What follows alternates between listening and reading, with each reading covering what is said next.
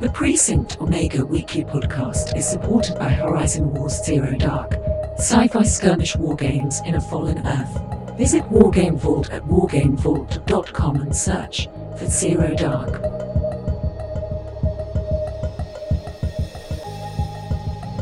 It's Friday, the 16th of July. My name is Robey Jenkins. Welcome to another episode of the Precinct Omega podcast.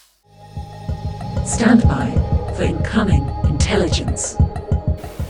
New releases continue to come thick and fast from Wyrd Games for Malifaux 3rd Edition, causing me to wonder if the game is enjoying a resurgence somewhere that I can't see it, or if it never went away.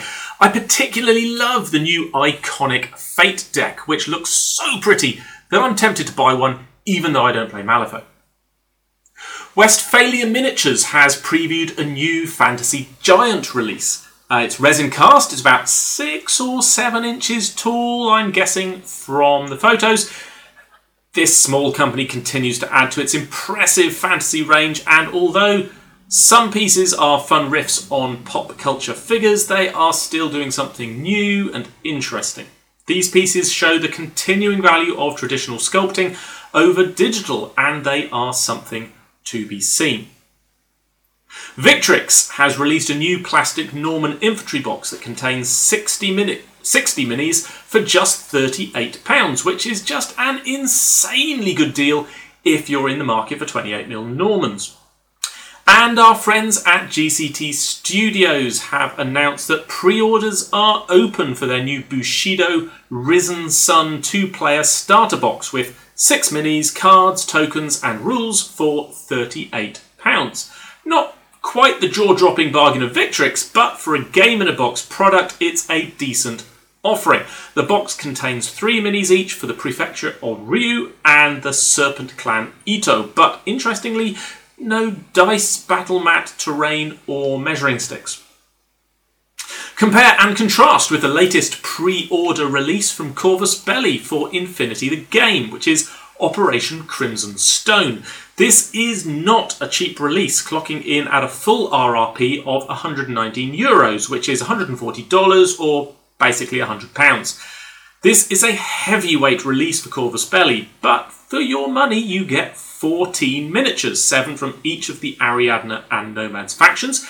You get a playmat, some uh, printed cardstock terrain, dice counters, and a measuring widget. Now, this week I am going to look at the subject of getting started in a new game. What does it really cost, and what should you look for before you decide to jump? Prepare for intel analysis. As usual, there's an elephant in my wargaming room when it comes to my choice of topic, because I didn't mention that recent days have also seen the arrival in stores of Age of Sigmar Dominion, the new Warhammer Age of Sigmar starter box containing 60 plastic minis split between the Orruk Kruleboyz and the Stormcast Eternals. I almost don't want to talk about it because, despite appearances, not all starter boxes are equal, and what might look like a good deal may, in fact, well, not be. Let's start with where this week's news began with Malifaux, because if you wanted to get started from scratch with Malifaux now, it's surprisingly difficult. The core boxes are great little sets of minis, but they don't contain any rules beyond the character cards for the minis in the box. If you want to get started in Malifaux, you're going to need to make a minimum of four separate purchases the core rules, a faction box, a fate deck, and a core starter force. Sorry, I said a faction box, I meant a faction book. Core rules, faction book, fate deck, core starter force. The core rules are $20. The faction book is $25. The fate deck is another $20. And then you get to the minis, which are $55 for a starter force of six. That's $120, and you've got probably six minis. Odds are your opponent is going to need to expend the exact same amount, although I suppose you could share a core rulebook. So, being charitable, you're getting started in Malifaux at around $220. Ouch much? So, let's look instead at Bushido. £38 is pretty much $50, and you've got everything you need apart from dice, which is a weird oversight. Now, sure, you don't have any terrain or measuring sticks or playing surface, and yes, you've only got six minis. But the point about Bushido is that six minis is all you need to have an entertaining battle. Malifaux's core boxes are built around the same idea that six minis is enough to have a good time. Plus, when you get down to it, you're going to build and paint six resin minis a lot quicker than the dozen plastics in your two Malifaux core boxes, especially if those plastics are as fiddly to assemble as they used to be. Which brings me to two interesting points surrounding getting started in a new miniatures wargame content to table and time to table. Bushido is what I call a low content to table game. It requires a very low investment of content to actually be able to play. In simplest terms, you don't need much stuff before you roll dice. Time to table is a related idea. It asks the question of how much time is required between opening a box and starting the first battle. And the two ideas aren't identical because time to table includes the amount of time you have to spend learning the rules before you can play, as well as the time it takes to assemble your stuff. It's easy to see at a glance if a game has low or high content to table. It's a lot harder to work out from that what the time to table is going to be. And that's before we even tackle the question of whether a low content to battle or time to table is necessarily a good thing. So I'll tell you what, let's put that to one side and look instead at Operation Crimson Stone. And can I take a second to say how much I hate Corvus Belli's naming conventions for these operations boxes? Yes, I also hate the US government's naming conventions for its public eye military campaigns. Desert Storm and Enduring Freedom, they're just. Uh, whenever a marketing focus group is involved in a plan to kill people, I feel a particular kind of dirty, just from general proximity. But my reservations about Corvus Belli's approach are less aesthetic and more just intelligence. Do you know how hard it is to keep their different operations boxes separate in my head? We've got Operation Ice Storm, Operation Cowdstorm, Operation Crimson Stone, Operation Red Veil. They just kind of blur into an homogenous lump of stuff in my memory. And maybe that doesn't really affect anyone's buying decisions, but it does annoy me. But that aside, their decision to include not only minis and rules, but also counters and buildings and dice and a playmat are all geared towards reducing the content to table burden. Infinity, contrasted with Bushido or Malifaux, is a relatively high content game, as well as the minis, and 7 is pretty much the minimum army size. But you're also going to need a lot of counters and templates and cards and dice and a measuring device. And the game also demands a pretty dense selection of terrain with a high content ratio, putting everything in the box is a smart call. It pushes the price up, but it makes the process of getting to the table a lot easier. But of course, Infinity is also played with white metal minis. Assembling these for battle is going to take a lot longer than either the resin Bushido minis or the plastic Malifaux core ones. So Infinity is still struggling with a high time to table burden. And then Dominion. When it comes to a content score, Age of Sigmar and 40k are right up there. These are games that demand and encourage large collections. Dominion has a lot of minis in it, but the reason for that is because the game literally can't be played with any fewer and still provide a decent experience. And Games Workshop knows this, which is why the minis in the Dominion box aren't just plastic, they are push fit plastic. By making each mini able to be assembled in seconds, they have dramatically reduced their time to table.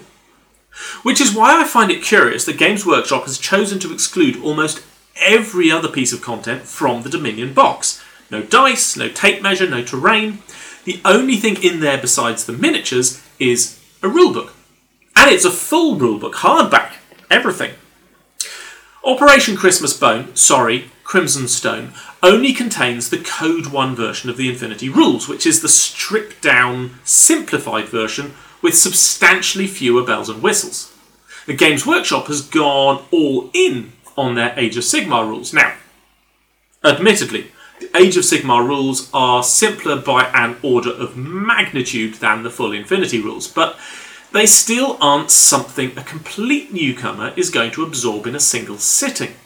And embedding them amid all the rest of the main rulebook's content is an interesting decision. I suspect it wasn't one that Games Workshop made lightly.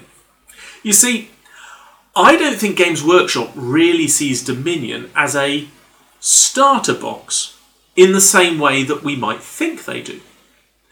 I think they see it more as a tool to win back people who are already engaged. Dominion is a product aimed at people who already play Warhammer 40,000, or who played Warhammer Fantasy but moved to other games when the old world got blown up. It's being pitched to, I think, at people who maybe bought their first Age of Sigmar box set but found that early free-form concept just too radical to grok. Meanwhile, Infinity is also aimed at people who already play 40k. Its use of white metal assumes a familiarity with the material, but everything else about it assumes that it's going to have to inoculate players against a lifetime of assumptions about how miniatures wargames work, which is what Code 1 is designed for, easing people who are already into miniatures wargaming over the learning curve of a system entirely different to anything they are likely to have played before. And then there's Malifaux. I wish I could glean some kind of insight into how Malifaux is doing financially.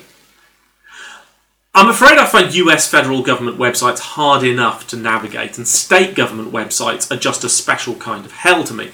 So, if any of my US listeners are in a position to send me any public documents relating to Wyrd Games business, revenue, or funding, I'd be very happy. Just reading into the company's behaviour, my impression is that Wyrd Games is now exclusively pitching itself to people who already play Malifaux. There is no two player starter set in their catalogue because no one would buy it. Their desire is to keep those who are already engaged and invested buying new releases. This is a deeply risky tactic because the community isn't growing, then it's dying. Uh, I will freely admit that I have greatly exaggerated reports of Malifaux's death in the past. The game still has a strong and positive community, and it's doing better than almost any other in attracting 20 and 30 somethings into miniatures wargaming from loosely related communities like indie RPG fans, steampunk cosplayers, and pirate metalheads. Pirate. What? I don't know. I'm just told it's a thing. In any case, Malifaux is cheerfully doing its own thing, and if they can afford to keep releasing this many new plastic box sets, I kind of have to assume that they can afford it. Somehow. It's all that juicy pirate metal revenue. Hey, look, apparently Malifaux is also doing really well appealing to more women and queer wargamers. I'm just saying that I think they're doing something right. I just don't know what it is. Anyway, we need to talk about price. You almost certainly know what a loss leader is, but if you don't, it's a product in which a company deliberately loses money, or at least only breaks even in order to see a competitive price that draws customers towards making other purchases, other purchases that deliver the profit. For Games Workshop, for years they have treated their two player starter sets as loss leaders, or at least nearly loss leaders. Their core rulebooks, similarly, have often been priced only barely above the cost of sale. If you want to know why, just look at the many, many people simultaneously buying new minis and complaining about the cost of new minis. It's the heroin dealer's strategy. First time is free, or at least First time is cheap enough to feel like a bargain. Now, I'm not going to question whether that does or doesn't make sense, but I will say that it explains how Games Workshop can sell 60 minis for £125 and then sell one mini, Gardus Steel Soul, I'm looking at you, for £23.50. So you could buy five Gardus minis or 60 other minis and a hardback rulebook for the same price. Pretty much no one else in the industry can afford to do this. Every other starter box kit is priced to make a profit, typically of a minimum of 40% over the cost of sale. Cost of sale, by the way, isn't the same thing as how much it costs to manufacture. Cost of sale takes into account manufacturing, shipping, storage, handling, the work of the designers, and every penny a company needs to spend to deliver a product to market. Cost of sale numbers are why small businesses tend to rationalise their SKUs once they reach a certain size. It's why Games Workshop's Bits service was wrapped up about 10 years after it stopped being profitable. 40% over cost of sale leaves room for a manufacturer to offer bulk and retailer discounts at 20 to 30% and still turn a profit.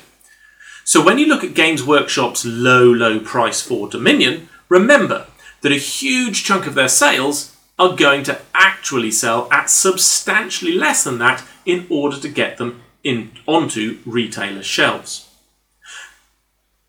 At the same time, remember that Games Workshop has supermarket levels of influence over its independent retailers. Many small retailers can be persuaded to sell products like Dominion at cost because they know it will get customers through the door. So, when a company like GCT Studios pitches a game in a box at a price like £38, you start to understand why it looks like it does. Six resin minis and a book in a box is what we call an achievable goal for what amounts to a part time business. A product of that scale is modest enough that they can be sure to keep up with manufacturing demand, create enough stock to fulfill pre orders and enough surplus to get it onto retail shelves at a price margin that can still be competitive and yet still make a profit. So, of all of these box sets, which one should you buy? Which of these box sets constitutes the best deal? Well, from my perspective, it's GCT Studios. You see, when I'm looking to buy into a new game, I don't really care about the content to table. What I want is the shortest possible time to table. Also, I'm a hobbyist and a painter, but I'm really, really slow. I don't have a huge amount of time when it comes to painting miniatures that are just for me. Uh, and so when I do, I want them to look as awesome as I can possibly manage. Consequently, the fact that the Bushido box only contains six minis is a huge bonus to me. Six minis is a completely achievable target. And they also happen to look pretty bloody awesome. I'd prefer white metal to resin, but resin is still fine. With the Bushido box, I reckon I could read through the rules and the character cards and grok how the game works and how the minis synergize in about the same amount of time as it would take to get the minis in the box painted. And that's just perfect. That it's also under £40 is just a bonus. For the record, though, I won't be buying Risen Sun. Why not? Because I have absolutely no time in which to be messing around with yet another game on top of the ones I already play.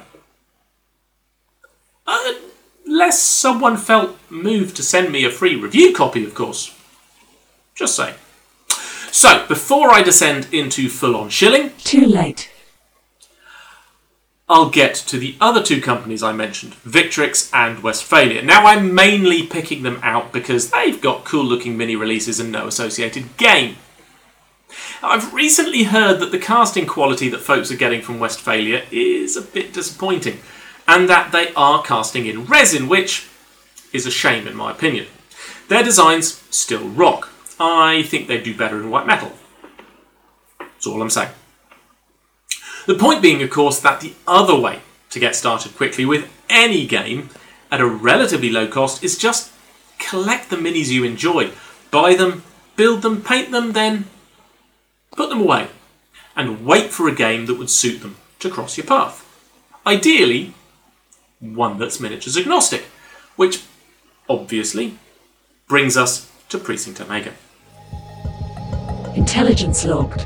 Analysis confirmed. Applying data. I love the idea of a game in a box from Precinct Omega. I'm certainly not going to say it could never happen. A Kringle Lone, I mean, Crimson Stone type box with a team of customizable heroes and a small red force, along with rules and terrain and counters. I think that would be a commercial dream come true if I had the capital and the marketing resources to make that into a thing. But for the foreseeable future, mm, that's not how Precinct Omega does stuff. I've tried to reduce the content to table ratio for my games as far as I reasonably can. That's why I use a normal deck of playing cards, and why in Infinite Dark I tried to write rules that would accommodate any size or shape of base. Technically, you might want a good number of counters in my games if you want to play competitively, but you'd be surprised, I think, just how much you can do with a few pennies in any Horizon Wars game. The D12 is the main addition to content to table that obstructs some folks from enjoying my games. But I refuse to apologise for that. The D12 is absolutely crucial to how the Horizon Wars mechanics work, and without it, the game would be a structurally worse experience. I like to think that the time to table for Horizon Wars games is almost as low as it could be. At every step in the design process, I've tried to come up with the most creative, positive ways to reduce the time to table that I can. And that's going to continue to be how I write games.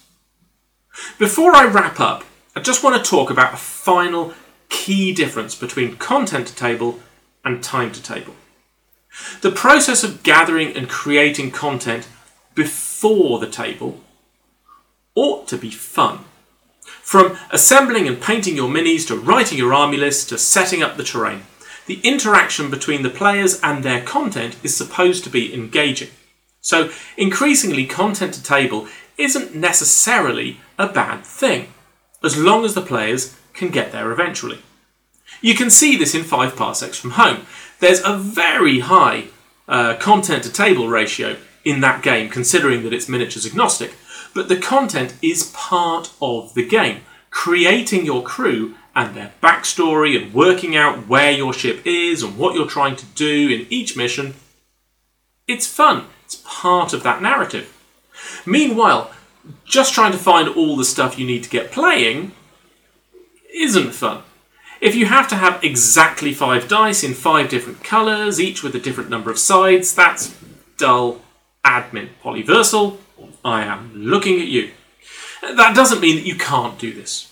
But if you do do this, you have to make it as easy as possible for the player. You have to practically place the correctly sized and coloured dice into their hands, as Collins Epic Wargaming did with their Kickstarter backers, and as Starbreach does with its custom dice sets. But trickiest of all, not everyone will have the same experience of content.